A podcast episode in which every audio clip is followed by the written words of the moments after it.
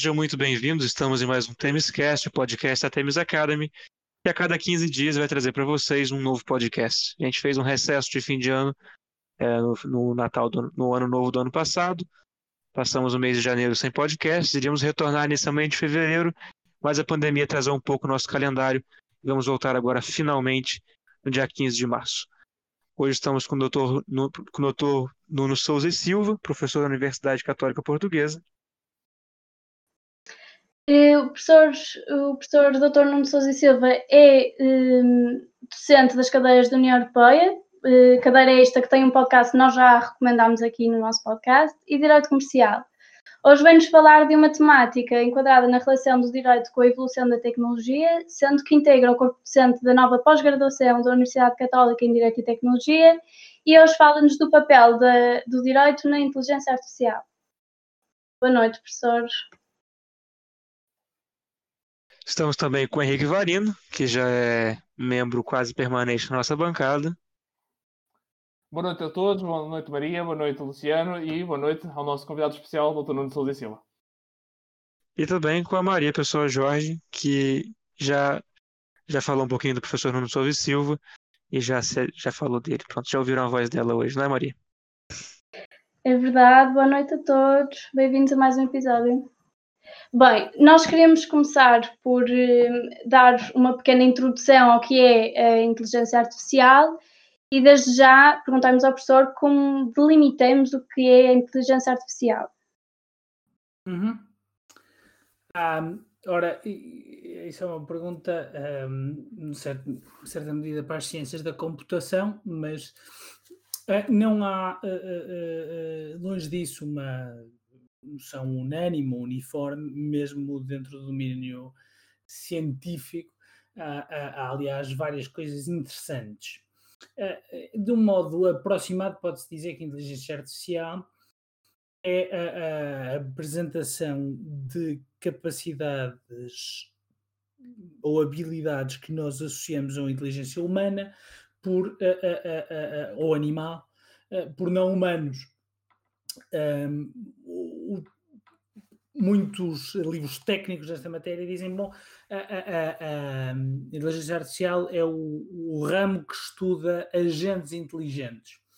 Claro que temos aqui vários problemas, desde logo perceber o que é que é inteligência. Há, aliás, uma coisa que está descrita na literatura, o chamado AI Effect em inglês, o, o efeito da inteligência artificial, que é só a inteligência artificial, aquela tecnologia que ainda não é banal ou que ainda não dominamos. Por exemplo, durante muito tempo era um problema de inteligência artificial de sintetizar uh, caracteres como informação te textual manipulável a partir de imagens, aquilo que se uh, diz OCR, de Optical Character Recognition. Hoje em dia isso é uma tecnologia tão uh, vulgar entre nós que já ninguém entende como inteligência artificial mas nos anos 80 nos anos 90 era um grande problema da inteligência artificial. Uh, mais interessante que uh, uh, definir especificamente o que é, que é inteligência artificial é falar-se dos vários tipos de inteligência artificial um, e isso também tem implicações interessantes para o direito e para a sociedade de um modo mais geral. Né? A inteligência artificial que as pessoas pensam do, dos, dos filmes, é? Do, do Blade Runner ou do 2001 Odisseia no Espaço é que não existe, nem, nem se perspectiva, aliás, discute-se sequer até na filosofia da mente se alguma vez será é aquela, e, aquela que se designa na literatura como inteligência artificial forte ou geral, é aquela que tem uma capacidade de atuação como um ser humano, pelo menos, ou com o nível de inteligência de um ser humano, se não superior, Uh, claro que os testes, depois para determinar quando é que chegamos à inteligência artificial forte, também são muito diferentes. Por exemplo, o teste de Turing, uh, que se foca em um, NLP, Natural Language Processing, portanto, a capacidade de dominar e gerar discurso de forma convincente, é um teste muito criticado porque, no fundo, uh, se focar numa dimensão reduzida das habilidades humanas. Uh, o Steve Wozniak tem um teste que eu acho piada, que é o teste da máquina de café, o teste do café, que diz, bom, só teremos inteligência artificial forte quando tivermos uma máquina capaz de entrar em qualquer casa americana e fazer um café, porque tem que lidar com uma série de incertezas, raciocinar, onde é que isto pode estar, perceber os muitos métodos de fazer café e, e, e, e, eh, conseguir competentemente lidar com toda essa incerteza de modo a chegar a um resultado eh, que, que, que lhe é pedido. Portanto, inteligência artificial forte, é esse domínio, não existe, sendo que a discussão filosófica definitivamente é, olhem, falei, falei nisto e que o, o meu a Siri decidiu participar nesta conversa. Uh, um, que é também para demonstrar que isto está uh, à, à, nossa volta, e lá está, possivelmente, estes assistentes de voz capazes de responder a perguntas é algo que nós víamos nos filmes de ficção científica dos anos 90 e que hoje em dia talvez já nem nos espante por aí além. Mas dizia eu, temos inteligência artificial forte e, e, e um dos pontos interessantes discutidos na filosofia da mente hum, é, é sintetizado por uma, um, pode-se dizer, uma metáfora, uma analogia muito conhecida que é do quarto chinês. É, um, o John Searle tem, tem, um paper em que apresenta e discute isso, e ele diz: Bom, se nós tivermos alguém dentro de um quarto uh, uh, que recebe determinados caracteres chineses e tem um grande livro que diz que se eu receber estes caracteres chineses, tenho que ir àquela caixa tirar aquele, aqueles outros e os atirar para fora. Eh, portanto, o, a, a, pessoa que os recebe e que fala chinês estará convencida que está a falar ou a escrever, a corresponder-se por escrito com alguém que domina a língua chinesa, mas cognitivamente o processo daquele que está dentro do quarto chinês é muito diferente do processo cognitivo de um ser humano que pensa numa língua e que transmite mensagens assim. E portanto isso tem a ver até com a discussão de saber se num determinado limite, podemos falar sequer de pensamento a, a, a, nisto, ou se no fundo os mecanismos que nos resultados emulam a cognição humana são radicalmente diferentes. Mas isso também tem a ver com um problema filosófico ainda mais fascinante, e é aquilo que em inglês se designa The Hard Problem of Consciousness, ou, o problema da consciência. Atenção que eu não sou filósofo, possivelmente estarei aqui a, dizer várias asneiras, mas uh, se os jornalistas e filósofos também podem falar em direito, eu atrevo-me. Uh, uh, e, e, e o, o, a discussão aí é, é, é também saber bom, o que é que faz a, a, consciência, a noção de si próprio, não é? Todos nós, a nossa voz interior, esta noção de minha experiência pessoal, se isso é eminentemente físico, se é estrutural na estrutura do cérebro, e portanto as discussões até dizer se a consciência é uma propriedade emergente, se eu conseguir organizar matéria da mesma forma ou com padrões equivalentes, se surge ou não uma consciência, e tudo isso é, é matéria interessante, mas mais do domínio da filosofia e, e, e, neste momento e da ficção científica do que propriamente da realidade próxima. O que nós temos é a inteligência artificial fraca ou especializada, e mesmo dentro disso há, há, muitas distinções a fazer, mas eu já estou a falar há imenso tempo, portanto, se calhar querem-me fazer perguntas, e, uh, uh, uh, porque isto aqui, os senhores fazem uma pergunta e, neste tema e eu falo durante 55 minutos, pelo menos. Portanto, para evitar isso, os senhores digam o que é que querem que eu diga mais.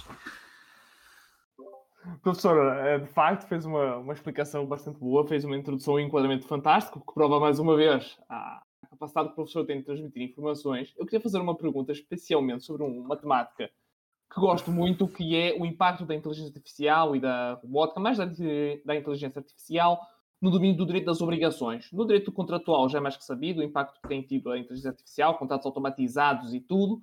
A minha pergunta é mais numa questão que se discutiu até bastante recentemente e até, até tenho numa leitura bastante perfunctória haver uma resolução, se não me engano, do Parlamento Europeu que discutia essa, essa questão e dava indicações à Comissão Europeia sobre a responsabilidade civil uh, dos veículos autónomos, drones e outros, e outros mecanismos que sejam orientados por uma, por uma inteligência artificial, porque, efetivamente, o nosso regime e os regimes através da Europa não estão pensados para essa situação. Ouvi dizer, não, ainda não fui confirmar se é verdade, que o Código Civil chinês já prevê algo uh, que possa ser aplicável numa circunstância dessas. E eu queria saber exatamente a, a posição do professor relativamente ao nosso regime, como é que esse problema poderia ser resolvido para o futuro, porque ele é iminente, não é? Não vamos ter como fugir dele daqui a alguns anos. E, e, queria saber qual é o enquadramento que o professor vê da questão atualmente e quais deveriam ser os passos que nós deveríamos analisar para o futuro, nós, digamos, nós, juristas, claro. Sim. Ah, portanto, no fundo, o tema central aqui é a responsabilidade civil, não é? é portanto, se, os fontes das obrigações, não estamos propriamente tão preocupados nem com o enriquecimento sem causa gestão de negócios uh, e quis excluir uh, uh, os contratos, o domínio contratual e, portanto, estamos a falar basicamente da responsabilidade civil, sobretudo responsabilidade civil. E aí, além de uma resolução do Parlamento Europeu de 2017, há uma nova uh, uh, 20 de outubro de 2020, e essa resolução uh, contém já uma proposta, uma proposta de regulamento nesta matéria. É um regulamento sobre a responsabilidade da operação de agentes de inteligência artificial. Mas antes de irmos à abordagem mais recente sobre essa matéria, vamos recuar um bocadinho e, e, e, o direito é tão antigo quanto a humanidade e, portanto, não há problemas novos, verdadeiramente. O problema dos agentes de inteligência artificial não é, como muita doutrina alemã tem sublinhado, muito diferente do problema da responsabilidade civil por escravos, eh, que já existia eh, eh, no direito romano. Como é que se regulava a atuação de, e as casos até era inteligência, não era artificial, era inteligência real, só que de sujeitos que, ou sujeitos, hoje em dia sujeitos, mas perante o direito romano, de pessoas que não tinham personalidade jurídica. Portanto, uh, como é que isso era regulado? E há várias soluções aí e, e, e, muitas delas voltam a isto. Também não há aqui coisas muito diferentes dos animais. Os animais também não têm personalidade jurídica, também causam danos, às vezes gravíssimos. Aliás, um dos primeiros registros da, da, responsabilidade objetiva tem a ver com o problema de os romanos terem trazido avestruzes das guerras púnicas e as avestruzes andarem por Roma a causar estragos e ter que se resolver quem é que era responsável por aquilo, porque de facto, quer dizer, as avestruzes eram autónomas, inteligentes a um determinado nível e causavam danos. E naturalmente que o dono da avestruz não tinha tido nenhuma intenção causal ou culposa, pelo menos diretamente, na causação do dano. E portanto, é, é, um, em termos de responsabilidade civil, não obstante, uh, uh, o quadro atual revela algumas insuficiências que têm vindo a ser apontadas, ou dificuldades, vamos dizer assim. E isto tem a ver com o seguinte: voltando à, àquela parte que falámos, dentro da inteligência artificial especializada ou fraca, mesmo aí depois temos dois grandes paradigmas. Temos o paradigma de uh, uh, programação ou inteligência artificial clássica ou simbólica, em que temos o mundo, estamos no mundo, aquilo que eu digo, o mundo das regras. Isto é, se X, então Y. Uh, isto pode naturalmente, replicar comportamentos inteligentes, ou pelo menos percebidos como inteligentes. E uh, uh, estes sistemas, a partir de regras, podem ser muito complexos e, portanto, tornarem-se muito difíceis de prever, mas são, não obstante, determinísticos. Significa isso que, para uh, as mesmas variáveis tidas como um, entradas no sistema, como inputs, teremos o mesmo resultado. Portanto, isso é, é programação, systems em inglês, um grande autor e autoridade nesta matéria, Richard Susskind, escreveu no final dos anos 80 um livro, sua tese de doutoramento, sobre Expert Systems in Law.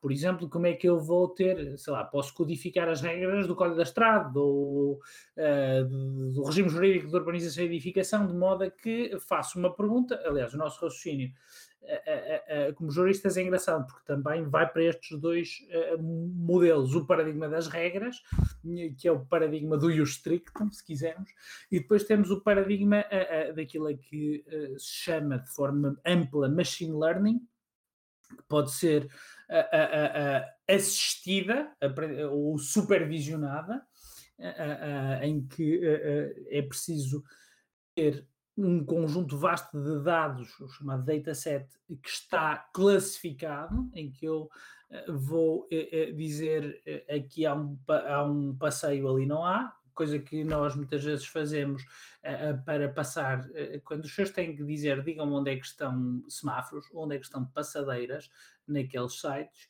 estão só não a verificar que, não só a verificar que são seres humanos, mas a ajudar a treinar uh, software de condução automática, porque no fundo estão a, a gerar um dataset de dados classificados que... Espera, professor. Eu acho que esse é um tema, é um tema pertinente. Agora eu vou fazer uma pergunta de algo que o professor acabou de explicar e eu acho que quem está ouvindo nunca parou para pensar nisso. Todas as vezes que a gente tem que provar que nós não somos um robô, quando a gente vai entrar num site e pede uma verificação da identidade, e tem sempre uma, uma coisinha do Google que diz que a gente tem nove quadradinhos e nós temos que selecionar dois ou três aonde, aonde aparece um semáforo ou um caminhão, uma coisa do gênero. O que, que o professor disse em relação a isso? O, o, o, grande uso desse trabalho é, é, é, gerar uma base de dados é, em que há imagens que estão classificadas. Portanto, o que acontece é um, há, há, já agora o domínio da, da condição autónoma, estou a orientar uma tese de mestrado sobre isso aqui na Católica. E, e, e Gonçalo, se ouvir isto, desculpe, eu vou mandar-lhe em breve os meus comentários.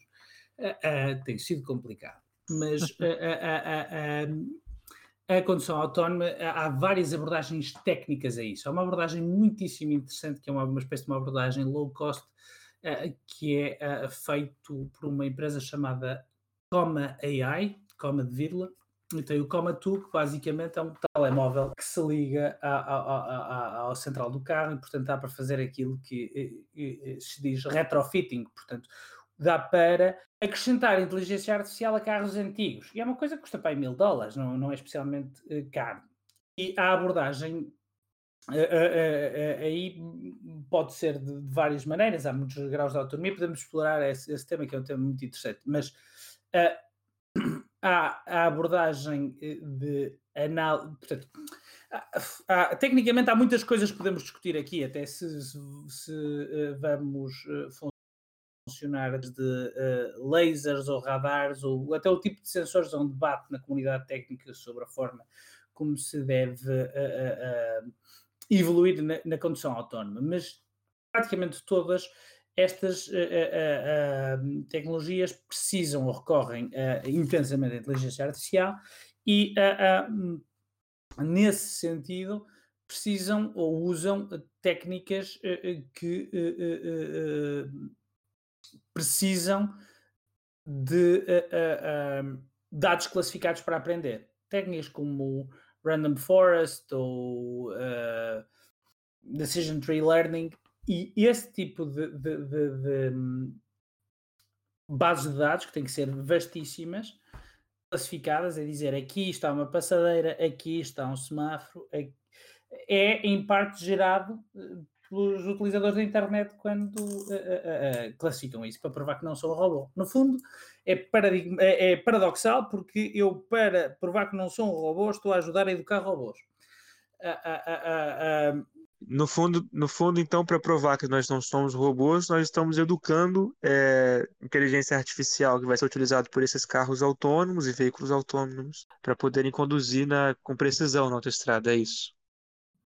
Na autoestrada e não só, mas também já há problemas muito curiosos que têm vindo a ser atacados de cibersegurança, por exemplo, a, a, a, havendo uh, sistemas destes, se eu colar um determinado autocolante de certas formas em sinais de trânsito, isso pode ser uh, suficiente para que uh, um, um, sistema autónomo que controla o veículo funcione mal, eu não possa identificar corretamente o sinal de trânsito.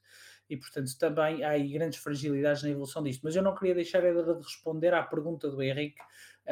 não se esqueçam de, podemos ir voltar a isto, mas queria só acabar. Portanto, Uh, uh, os, os, os, problemas que se colocam em termos de responsabilidade civil, uh, que são vários em face da e isto não é do futuro, portanto, já há casos de gente que morreu em virtude de acidentes ou mau funcionamento de, de, de agentes de inteligência artificial ou robôs. Há, também já há casos, se pesquisarem o caso Night, Groups, Night Group Capital, vão ver que é um agente de inteligência. Há, de facto, já atuações danosas de agentes de inteligência artificial. Como tudo, quanto mais, ainda que sejam mais seguros, quanto mais presentes estiverem na nossa vida social, uma vez que uh, nem sempre tudo corre bem. Há outra forma mais condensada de dizer isto, mas uh, não posso. Isto é um podcast para alunos dizer isso, mas há, outra, há outras formas de dizer isto. E, portanto, isso leva a que frequentemente haja, haja acidentes e, portanto, possa haver danos. E que sempre que há um dano, há a procura de um culpado para esse efeito. E o que é que acontece? Bom, primeiro problema as responsabilidades subjetivas têm problemas de culpa, de se estabelecer a culpa e de se estabelecer a causalidade. E, portanto, há de facto aí uh, uh, uh, dificuldades. Essas dificuldades são duplas. Pode dar-se efetivamente o caso de não haver culpa ou causalidade, mas mais frequentemente a dificuldade é probatória devido à complexidade. Eh, é eh, algo que eh, qualquer incompetente ou inepto em Portugal rápido e em outros países rapidamente aprende é a culpa é do sistema. O sistema está em baixo, o sistema não funciona, o sistema não permite. Portanto, esse, esse medo de virmos a ser dominados por agentes de inteligência artificial não é um medo, é já uma realidade. Sobretudo eh, com burocratas eh, eh, por detrás de computadores, o sistema não permite. E, portanto, nós, de facto, já somos esmagados pelo sistema. Ah, e, portanto, tem esse, essa dupla dimensão, uma dimensão real, em que a tecnologia, de facto, não permite uma imputação, seja uma imputação no sentido da culpa, seja uma imputação naturalística no sentido da causalidade. outras vezes têm elevados problemas probatórios. Claro que nós podemos depois ensaiar aí soluções, como as presunções de culpa. A, a resolução do Parlamento Europeu com a proposta tem parte um princípio curioso, que é, no fundo, eu não me posso esconder atrás do sistema.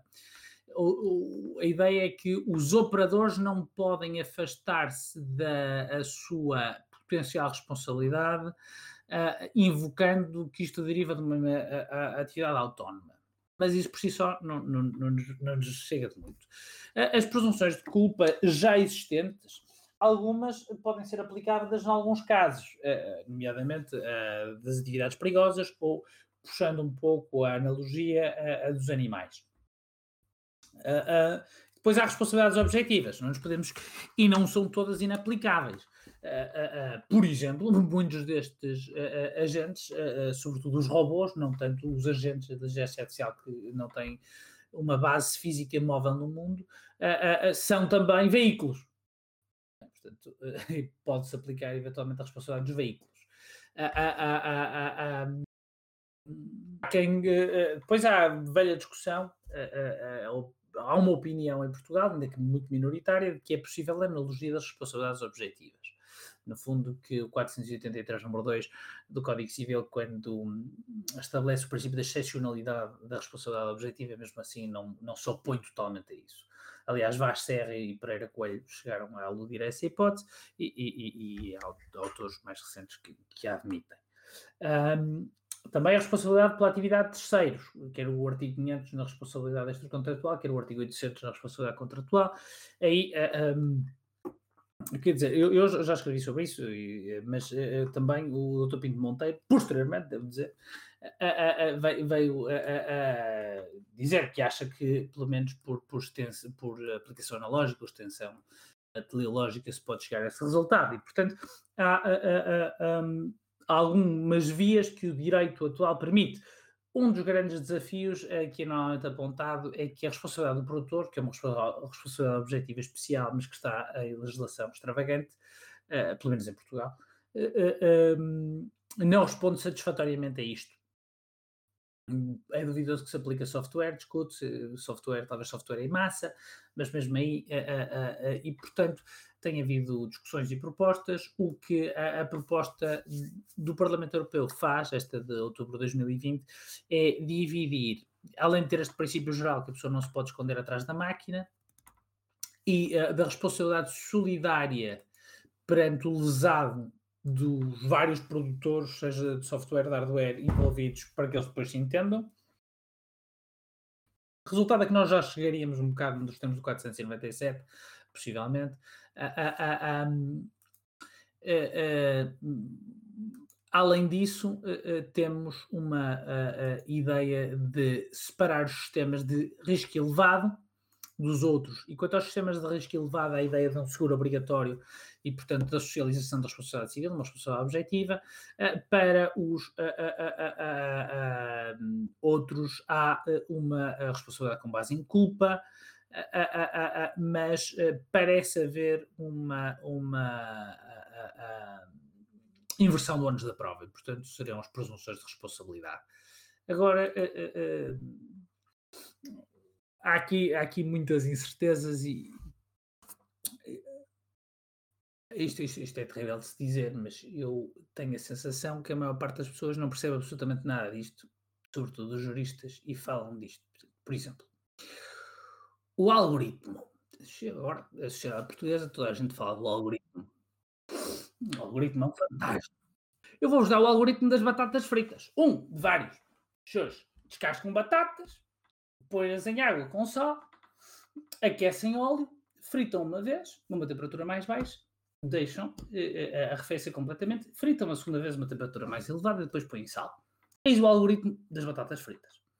Um conjunto de passos ordenados para resolver um problema os nossos, uh, uh, as nossas crianças, e agora neste momento não, infelizmente, mas em geral, aprendem algoritmos na primária. O algoritmo da soma, e tem um, há vários, né? mas porem os números uns debaixo dos outros e começar a somar da direita para a esquerda, e na medida em que ultrapasse a dezena, uh, o, número, acrescentar um à soma da, parcela seguinte do lado esquerdo. São algoritmos. e depois dizem assim: o algoritmo. Eu, Uh, uma das empresas com que eu trabalho uh, é, posso dizer diariamente, aliás, duas das empresas com que eu mais trabalho são empresas de informática e uma delas que usa a inteligência artificial para análise de fraude e de portanto, fraude com cartões no sistema financeiro e, e lavagem de dinheiro e uh, aparecem advogados que perguntam: bom, qual é o algoritmo? O algoritmo, isto tem bibliotecas com milhares de algoritmos. As pessoas acham que o algoritmo é a alma. é, estamos na, na, compreensão equivalente desta tecnologia à, àquela que era tida, de, o mundo de evidência que era tido do ser humano. O computador tem um algoritmo, o ser humano tem uma alma, uma única essência está, está longe de, de, ser verdade assim, não é? Mas a impressão que eu tenho nessa seara é que, além, claro, os juristas podem não perceber tanto dessa área, mas o legislador tão pouco. O legislador, muitas vezes, debater, nós vemos debates dos legisladores sobre esses temas, é um era. O legislador, tipicamente, é, são juristas. Uh, uh, uh, portanto, depois em todo lado, não, não, não interessa qual é a composição dos mas estamos a falar de qual, de qual debate? Ah, estamos a falar do debate, não, não, não é o debate, portanto, é a comissão de inquérito, o inquérito parlamentar nos Estados Unidos, as grandes tecnológicas. Ah, sim, sim, bom, mas uh, uh, e também, né, depois, certo. Um, Certo, mas ao mesmo tempo também há um aproveitamento frequente dessa ignorância. E, portanto, é, é, é, é, complicado, mas sobretudo quanto mais as sociedades uh, uh, se tornam mais complexas, mais importante é a especialização e combater esta noção cada vez mais prevalente que todas as opiniões têm o mesmo valor, todas as opiniões são válidas. E, está longe de ser assim. Se for assim, esqueçam lá o curso de Direito e vão, mas é maus copos, porque o que um tipo diz no café pois. tem o mesmo valor do que alguém que se dedicou centenas ou milhares de horas a estudar temas. Professor, agora, se me permite, acho que a resposta que deu ao Henrique foi completa. A gente gostaria de passar agora para um, para um próximo tema que também está relacionado com a primeira pergunta, que é um pouco em relação às consequências que essa automatização da sociedade pode trazer para a nossa sociedade atual, e daqui a alguns, dentro de alguns anos, principalmente. O, o que o professor vislumbra como principais é, consequências da hiperautomatização é, da, da sociedade? Esse é um que muita gente aponta o fim do emprego, não sei o que é. Bom, isso é um problema, precisamente como expliquei, é que uh, o Aristóteles já estava preocupado com isso e, e, o Keynes nos anos 30 também, a dizer que estamos à beira do fim e todos os dados demonstram que de década para década o, emprego aumentou, até porque depois também há, há um, um, do mesmo modo que há quem pense que há um, uma quantidade finita de riqueza no mundo e, portanto, que é só uma questão de distribuir, não percebendo que com a sofisticação e a evolução conseguimos gerar mais riqueza e, portanto, há muito mais riqueza no mundo há, do que havia há 10 anos. Uh, uh, e já agora, uh, ao contrário também do que muitas vezes se pensa, nunca a riqueza esteve tão bem distribuída como está agora, porque nunca houve tantos tão pouco pobres em termos relativos no mundo como há agora, uh, uh, ainda que haja naturalmente concentrações de riqueza como também são, são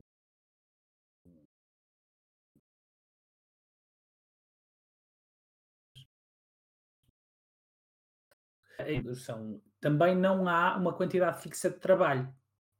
Ou seja, eu, felizmente, tenho muito mais trabalho do que eu consigo fazer. Mas não quer dizer que muito do trabalho que eu, que eu tenho para eu fazer possa ser feito por muitas outras pessoas. E, portanto, se calhar, as pessoas que têm determinadas qualificações podem ser extremamente procuradas e haver um déficit, como atualmente há um déficit de, de um, profissionais do setor das tecnologias de informação. Uh, isso não quer dizer que nós possamos de um dia para o outro uh, colocar um indivíduo formado em filosofia ou em psicologia a, desempenhar essas tarefas. E, portanto, de facto, isso, havendo a lei da oferta e da procura também no mercado de trabalho, isso verificar-se-á e é, é verdade que o ritmo de evolução é exponencial. A, lei de Moore, que diz que a capacidade de computação de uma máquina de, uh, duplica em cada. Já não sei, não quero dizer isto erradamente, mas. Sei, sei, cada seis anos, meses, professor, anos. talvez? Não, é dois anos. É, é, é. Dois anos. Duplica em cada dois anos, sim e até agora ainda, ainda, não, ainda não abrandou, só que duplicar mil para dois mil é uma coisa, duplicar 5 mil milhões para 10 mil milhões é outra coisa. E, portanto, naturalmente, é, é, é, esta, esta regra, esta tendência da computação tem-se mantido verdadeira até hoje. Tanto que posso ter uma conference call com um australiano, a ver muito bem onde é que ele está e a falar, e, e, e, e isso é um, também é do domínio da ficção científica, não é? Portanto, a todos os níveis. Posso, posso estar a jogar uh, em tempo real um jogo de computador contra um australiano. um, tudo isso um, leva a transformações e as transformações são cada vez mais rápidas.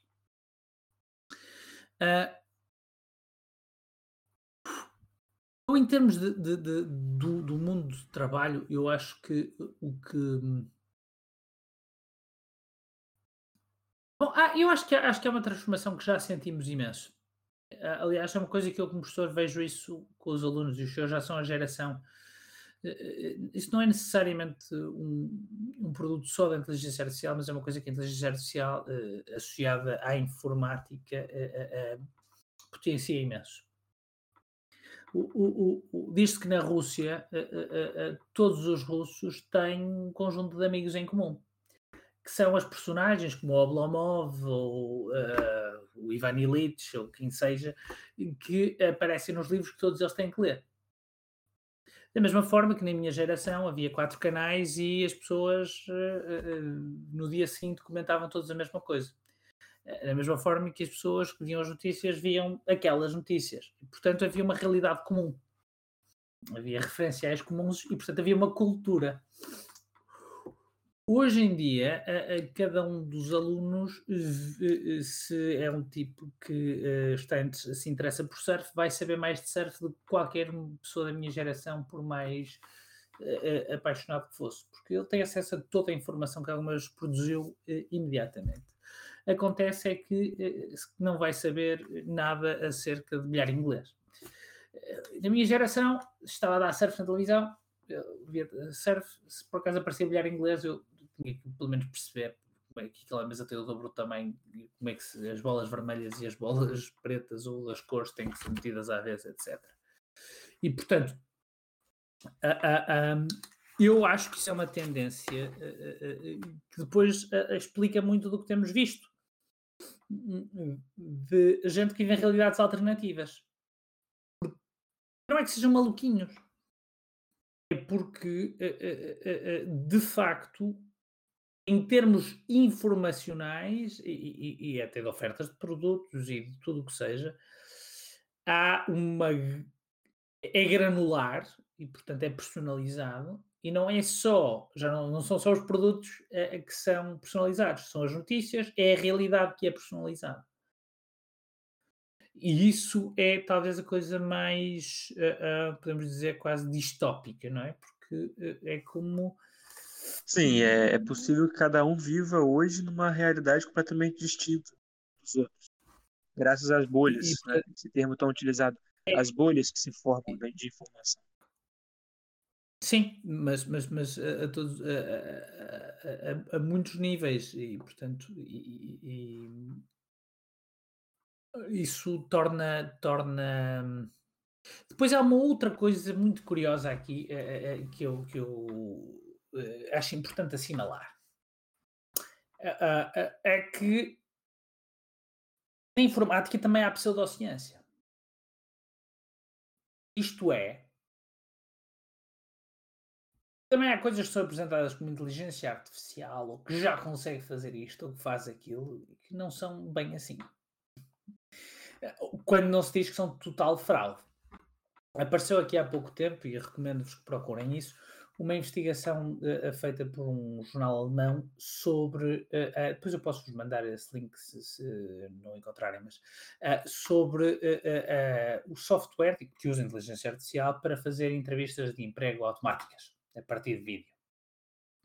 Isto é uma coisa que é utilizada uh, uh, frequentemente por grandes empresas. Portanto, uh, o que acontece é que as pessoas gravam um vídeo, vídeos de um minuto, um minuto e meio, respondem a determinadas perguntas e, e isso depois dá, utiliza uma matriz da psicologia, dos tipos de personalidade, das características da personalidade e fazem uma seleção. E o que essa investigação desse jornal alemão demonstra, feito com atores, é que eh, com óculos e sem óculos, por exemplo, os resultados eram bastante diferentes. Da mesma pessoa a dizer a mesma coisa, atores treinados, portanto, para terem basicamente a mesma expressão facial. Ou que eh, aquilo que as pessoas tinham como fundo uh, uh, no vídeo também determinava bastante este, uh, este este resultado. Claro que se eu os defendesse também diria, pois, mas isso também é assim com seres humanos. Ou seja, haverá uma série de fatores que me fazem gostar mais ou menos, ou ter uma impressão ou outra, podem ter a ver com o fundo que têm, com a maneira como estão vestidos, com o facto de serem bonitos ou feios, ou de fazerem lembrar alguém de que eu gosto, de que eu não gosto, e portanto, esse tipo de vieses, bias, como se diz em inglês, parcialidades, uh, também existem. E o problema é que são inconscientes. Mas uh, a verdade é que é um bocado difícil confiar num sistema destes.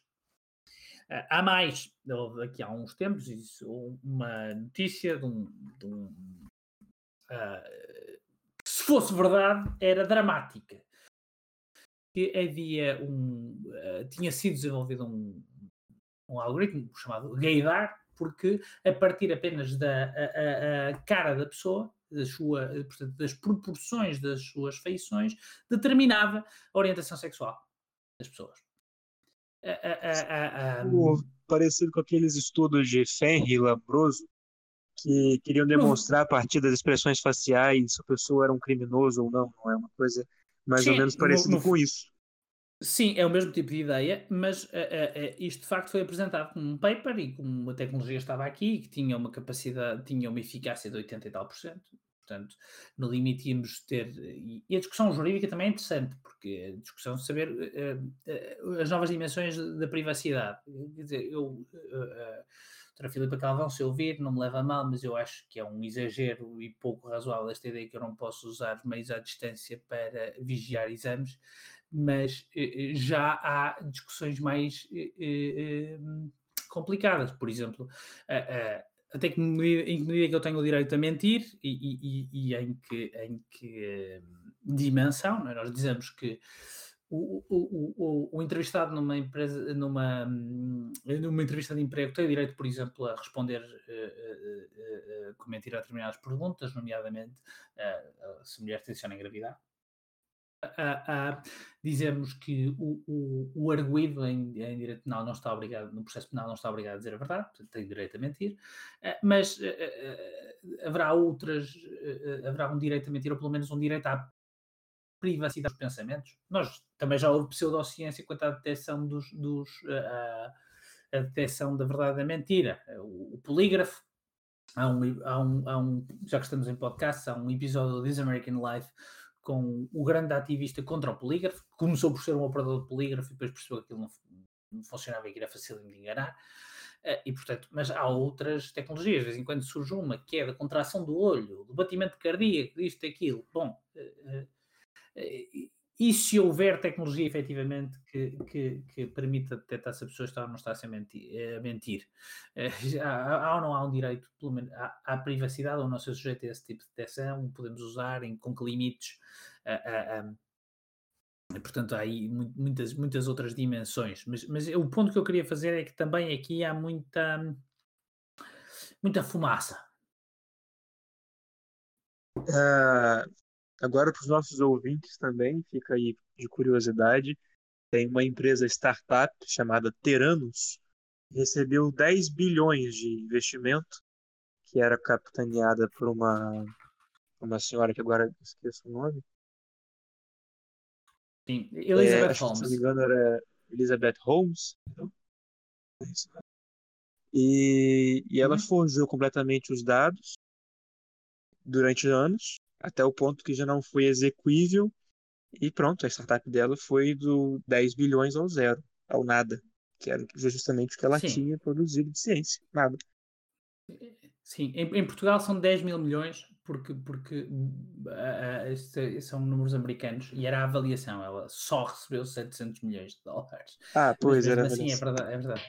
é a, a, a, avaliação, ou seja, uh, isso tem muitas vezes a ver com uh, o valor pelo qual determinados investidores compram uma parte da empresa e, portanto, é uma questão depois de, de uma proporção.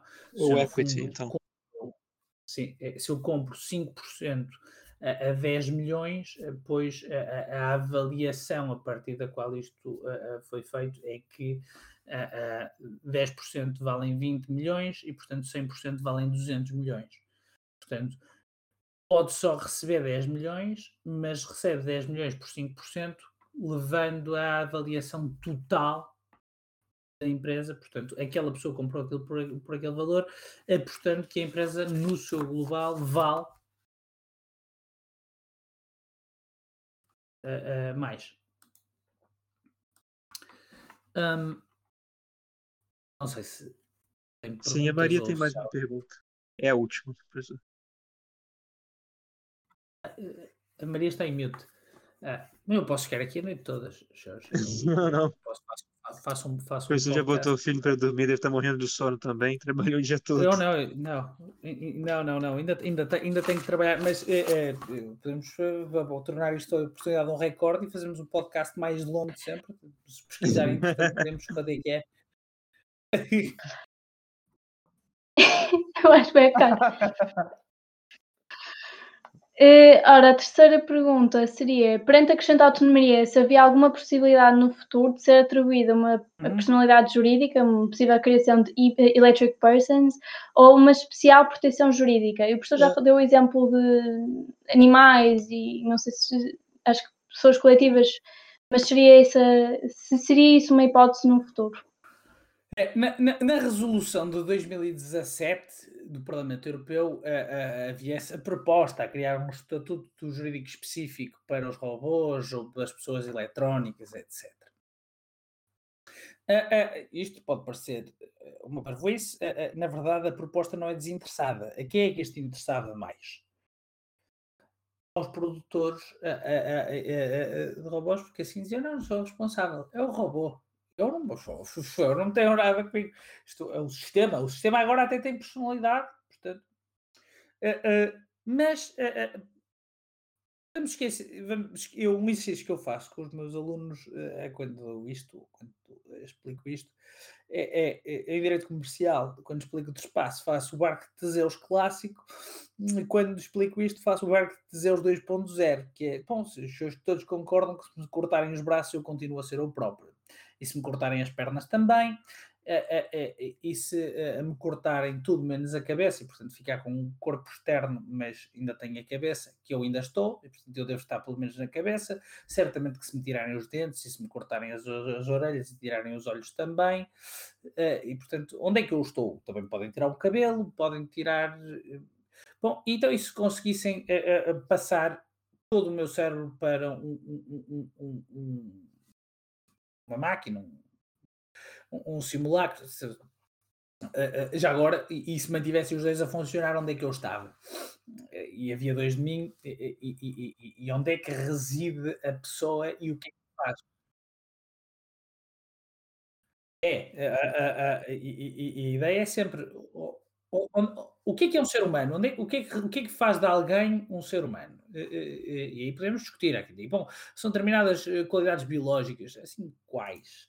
É consciência. Então isso significa que deficientes profundos, por exemplo, com eh, baixos graus de, consciência não são seres humanos, me parece, é? Ah, ah, Então, o que é que falta? Eh, Faltam sentimentos. Um psicopata não é um ser humano? Ah, ah, ah, ah, hum, Exato. é, ah, ah, há, há efetivamente alguém que já tenha escrito isso, mas também nunca ninguém a viu, não é? Eh, São os 7 gramas que se perdem, os 21 gramas, não sei. É, mas pelo menos não, não é propriamente suscetível de, de- de verificação ah, objetiva. Sendo que há discussões curiosas até do ponto de vista teológico quanto a saber se os animais tinham alma. Mas também se discutiu a certa altura se os índios ou se os escravos tinham alma. Não é?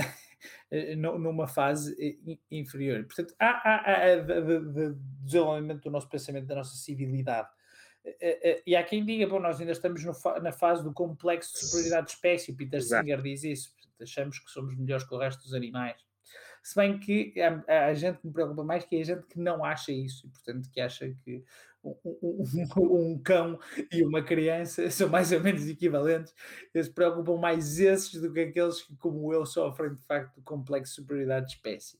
Que já agora a maior parte dos animais também eh, sofre, porque eh, eh, preferem proteger aqueles que pertencem ao seu grupo do que aqueles que estão que não pertencem. Mas quanto a esta, esta proposta, há discussões e muitos livros escritos sobre isto.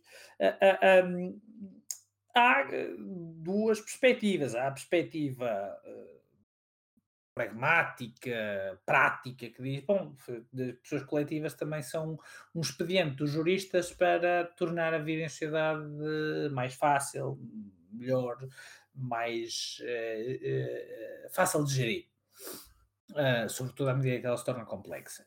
Mas há quem tenha sobre este assunto uma perspectiva mais radical, dizendo: não, não, quando a tecnologia chega a um determinado grau de sofisticação, surge uma inteligência, não humana, mas uma inteligência, uma empatia, uma entidade, um ser, uma personalidade que o direito tem que reconhecer, tal como tem que reconhecer a personalidade humana. Em geral, entende-se que é uma.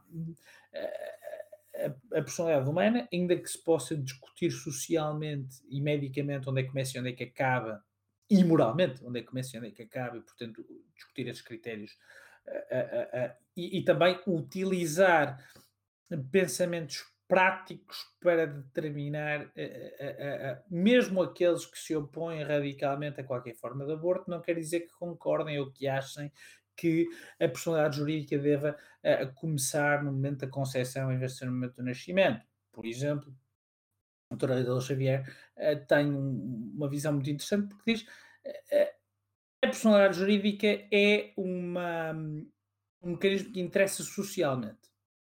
E, portanto, um, um nascituro não tem ainda relações sociais que justifiquem a atribuição de personalidade. Isto não tem nada a ver com o debate a, a outros níveis, a, a, e, portanto, há a, possibilidade de, mesmo em questões categóricas, tomar visões pragmáticas.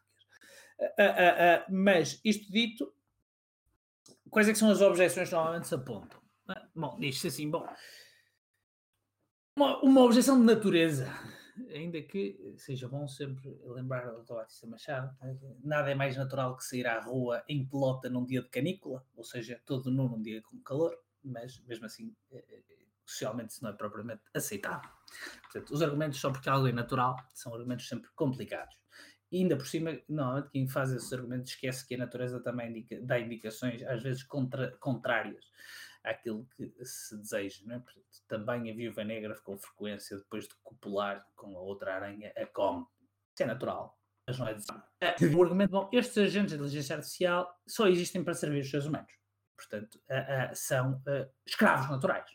A sua essência, a sua razão de ser, o seu motivo de existir. E, portanto, devem funcionar como propriedade. Claro, há quem tenha ainda uma visão mais simples, são máquinas, não é diferente, de facto, de um são só máquinas mais complexas, mas não é diferente uh, uh, uh, no limite de um descascador. Um, há quem diga os direitos fundamentais estão reservados a seres humanos, eh, mais ou menos, porque nós funcionalizamos, há direitos fundamentais de pessoas coletivas, como sabem, aliás, expressam previsão na Constituição, e há quem diga, bom, falta-lhes alguma coisa. Claro que parece que ninguém concorda, é o chamado missing something argument, mas ninguém concorda é, totalmente quanto a saber o que é que falta. Eh, se me pergunta, eu acho, uh, acho que vou morrer muito antes de isso ser uma discussão séria. É uma boa resposta também. No entanto, acho que assistir a um movimento, ou podemos assistir a um movimento com alguma semelhança àquilo que vemos chamado movimento de direitos dos animais, que não são bem direitos, são interesses legalmente protegidos. Portanto, estabelecimento de proteções indiretas, eh, eh, aliás, isso tem uma fundação na psicologia. Se os forem pesquisarem uma coisa descrita na, psicologia, é, é, o chamado efeito Tamagotchi. Os senhores sabem que é um Sim. Tamagotchi. O Tamagotchi era um bocado ranhoso de plástico com meia dúzia de pixels que representava um, um ser Uh, uh, e as pessoas de facto emocionavam-se em relação a isso.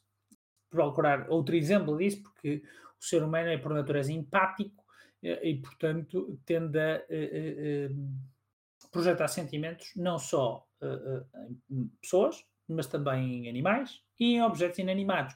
Há um anúncio do IKEA, já antigo, mas se pesquisarem IKEA Old Lamp, portanto, o candeeiro velho, é o candeeiro triste porque o candeeiro, depois de uma vida longa de serviço, é deitado fora e está à chuva. E a pessoa comove-se. Injustiça para este candeeiro não precisa ser tratado assim. E é um candeeiro. Professor, desculpa, é o mesmo plot do, do Toy Story, se nós formos ver bem. É essa empatia com os objetos inanimados. É verdade, mas o que, é que acontece, curiosamente? Isto, isto, isto leva, isto tem reais efeitos, porque uh, uh, uh, está descrito, por exemplo, que quando robôs são utilizados em cenários de guerra, os soldados são capazes de tomar decisões pouco racionais e de arriscar a vida, entre aspas, para salvar pois. o robô. Isto acontece e tem efetivamente. Me parece, professor. Há depois também grandes discussões. Apesar do absurdo que possa parecer para quem nos ouve hoje, falar em direito dos robôs, à medida que esses robôs vão passar do cotidiano da vida comum das pessoas, olhando, por exemplo, para aqueles japoneses que casam com bonecas ou com hologramas. A solidão é o mal do século XXI. Eventualmente, os robôs vão, me parece que vão chegar num ponto em que vão ter mais interações com o ser humano, replicando interações humanas. Sim, Bom, há, há, um livro, se tem interesse especificamente nisso, do David, David Levy, chamado Love and Sex with Robots, em que ele diz em 2050 vamos assistir aos primeiros casamentos com robôs, de facto. Há, há, há uma outra dimensão, essa eh, já real e, e, e mais preocupante, também com, com interessantes repercussões jurídicas, que é o problema dos sexbots, né? os, os, robôs sexuais. Um dos grandes investidores em, no desenvolvimento de tecnologia da robótica é a indústria pornográfica nos Estados Unidos. E, depois também há a ideia de que provavelmente estes robôs vão ser muito caros e, portanto, para o comum da população as pessoas não vão ter, vão alugar. E, portanto, é uma espécie de uma prostituição a, robótica, mas tem o um problema, por exemplo, de transmissão de doenças, etc. Haverá protocolos, certamente, mas. e depois também há profissões que podem ser afetadas por isso. Aí sim a gente pode falar em desemprego mas, por isso. Em, em, geral, não, eu, eu não me parece que de um modo global no, no, no, ou seja, nas contas finais da sociedade, que isso vai ser um problema brutal. Mas, havendo, a, a, a, por exemplo, condução autónoma a, funcionar decentemente, isso é um problema engraçado, porque o mais difícil é conviver, é haver convívio entre condutores humanos e condutores não humanos. Porque se forem só condutores não humanos, as coisas são muito mais fáceis. Porque os humanos são animais e, portanto, imprevisíveis muitas vezes irracionais. Uh, uh, uh, mas, por exemplo, havendo tecnologia de repente que funciona bem, os motoristas de, de pesados ficam de repente sem emprego. E são dezenas ou centenas de milhares de pessoas. E, e, e, portanto, vamos assistir a vagas dessas. E, portanto, eh, eh, eh, isso parece-me que sim e que pode acontecer. Há, há, há, várias propostas curiosas quanto a isso, nomeadamente o do rendimento básico incondicional, né? em inglês o UBI, Universal Basic Income. Portanto, também depois como é que se lida com esse tipo de problemas também é uma, uma discussão complicada. É, o tema, esse tema principalmente dos direitos dos robôs, ainda que sei que toque o absurdo hoje, é, me parece que vai ser uma discussão pertinente, como o professor disse em alguns anos, algumas décadas talvez. Sim, sobretudo robôs sociais, não é? Da mesma forma que não são todos os animais em relação aos quais se discute os direitos. Se calhar estou a confessar um homicídio, mas ainda há pouco matei um mosquito, não é? Portanto, ninguém está muito preocupado com isso.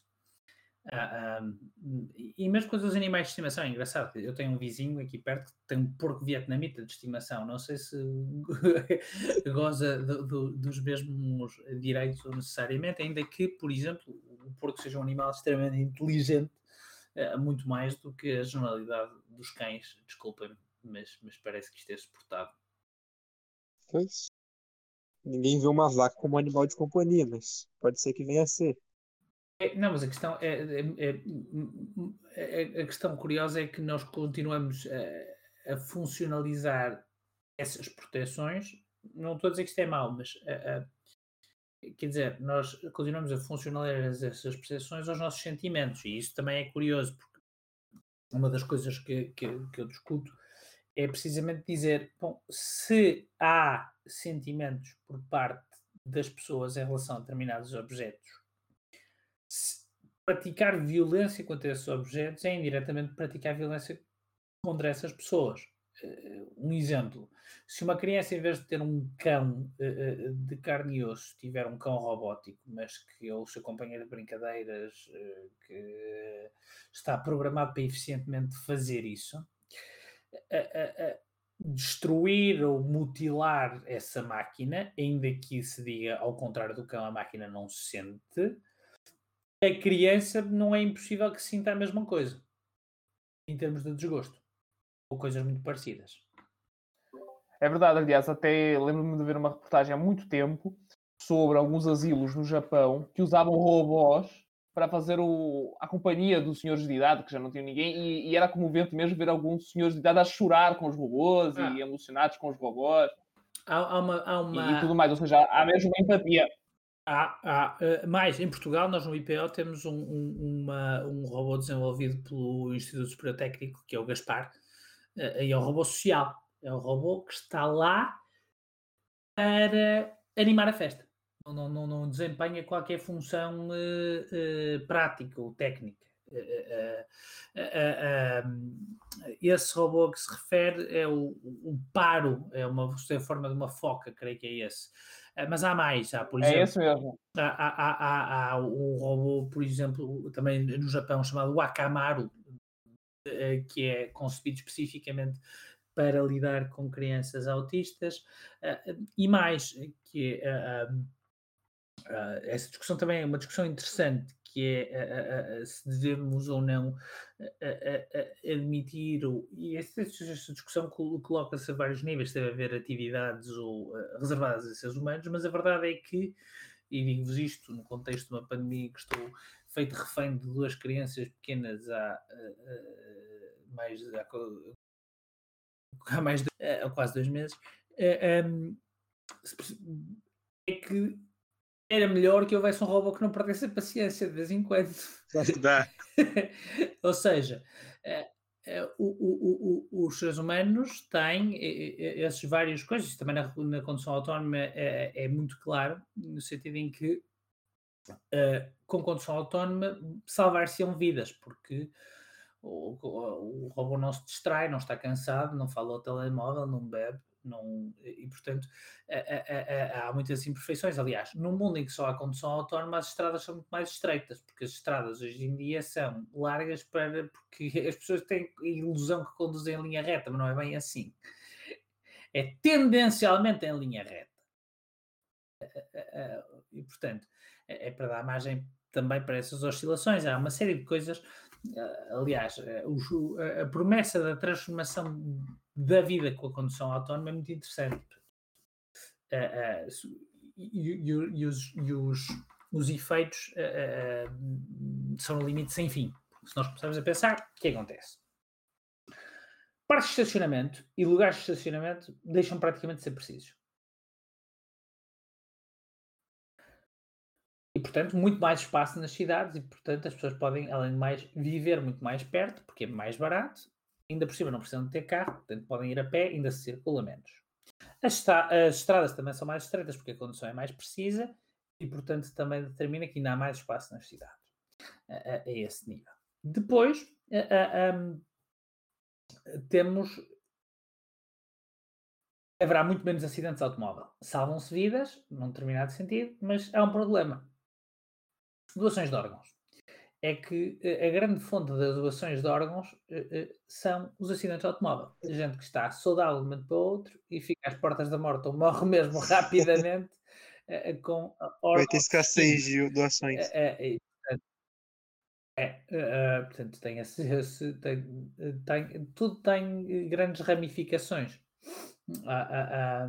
Entretanto, também me parece que é, buscar uma alternativa para isso porque eu já li alguns artigos que dizem a respeito da, dos órgãos artificiais, não é? Em que a pessoa usa células do próprio corpo para poder, em laboratório, criar um, um órgão artificial que, na verdade, é do próprio DNA dela.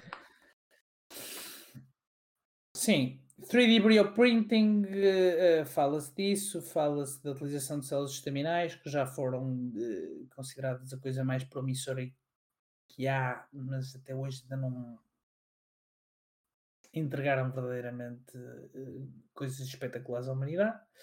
Uh, há uma via, uh, talvez menos sedutora, mas voltando ao porco, que é transplantes com animais, a partir de animais, com tratamentos, etc. Um, mas tudo isso é interessante pensar e, e, e, está cá para ver. E a grande, a grande, a grande promessa é esta: é que as, as sociedades eh, são cada vez mais complexas, há regulação e, portanto, há muito que fazer para advogados e para juristas. Um, é, é, também cada vez mais difícil e isso leva a uma necessidade ao mesmo tempo de conhecer o sistema um todo, mas de especialização e, e, de saber pensar de formas diferentes, pensar a partir dos problemas, pensar, quer dizer, uh, um, é, tem que haver esse, esse esforço de, adaptação e de, de, outras formas de pensar. Mas é, é, é, é há um tipo que eu gosto bastante e que sigo, Lex Friedman, que é um tipo, é um, precisamente um investigador em inteligência artificial. E o que ele diz é, de facto, ser um, como é que era possível fazer o que é que fosse antes de haver internet? Primeira pergunta. E a segunda é, como é que é possível fazer o que é que seja havendo internet? E, de facto, nós adaptamos. É que para, parece, parece, parece impossível que se fizesse alguma coisa sem internet e também parece impossível fazer alguma coisa havendo internet. E mesmo assim, o ser humano vai, vai, uh, uh, vai vivendo e evoluindo e esperemos sempre com alegria. Muito obrigada, professor. Nós queremos lhe agradecer a disponibilidade e infelizmente não vamos conseguir quebrar o recorde de maior episódio de podcast, porque foram 36 horas e acho que nós ainda temos não, planos é, disso. É, é, uma, Mas... é uma questão de marcar-nos com tempo. Mas... As 30, 36 horas e um minuto, então. A próxima. Muito obrigada, professor. Nós, ficamos, nós agradecemos imenso a disponibilidade e é, é um tema que nos foi já muitas vezes pedido. Hum, se os meus colegas tenho, quiserem acrescentar alguma eu coisa, coisa eu. Antes que esse podcast acabe, eu preciso fazer uma eu confissão. Também, é, eu, quando era criança, chorei porque uma Tamagotchi morreu. Copiosamente. O senhor vai ser um ativista. Já percebi, já percebi o, o seu interesse tão agarrado no tema dos direitos dos robôs. Nunca mais quis ter um animal depois disso. Nunca mais quis ter nem um peixe. Não, não ativaste a Siri, então? Não, não ativo. Se ela te falha um dia. Já sofri demais. Boa.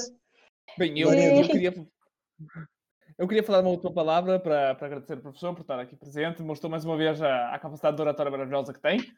E é um tema muito interessante, falou com toda a paixão possível. E, e falo também para os ouvintes, também recomendar aqui um, uma diversão que se, se, envolve aqui um pouco a temática que nós andamos aqui a falar, que é um seriado de anime que é o Animatrix. Está para sair agora o Matrix 4, então convém que, que a malta relembre bons filmes e bons plots em que fala um bocadinho do que nós temos a falar aqui, ou seja, de reconhecimentos possíveis de direitos fundamentais a máquinas e as máquinas lutarem, fazerem uma guerra para que sejam reconhecidos direitos e fundar uma civilização que no fim acabou por destruir a raça humana.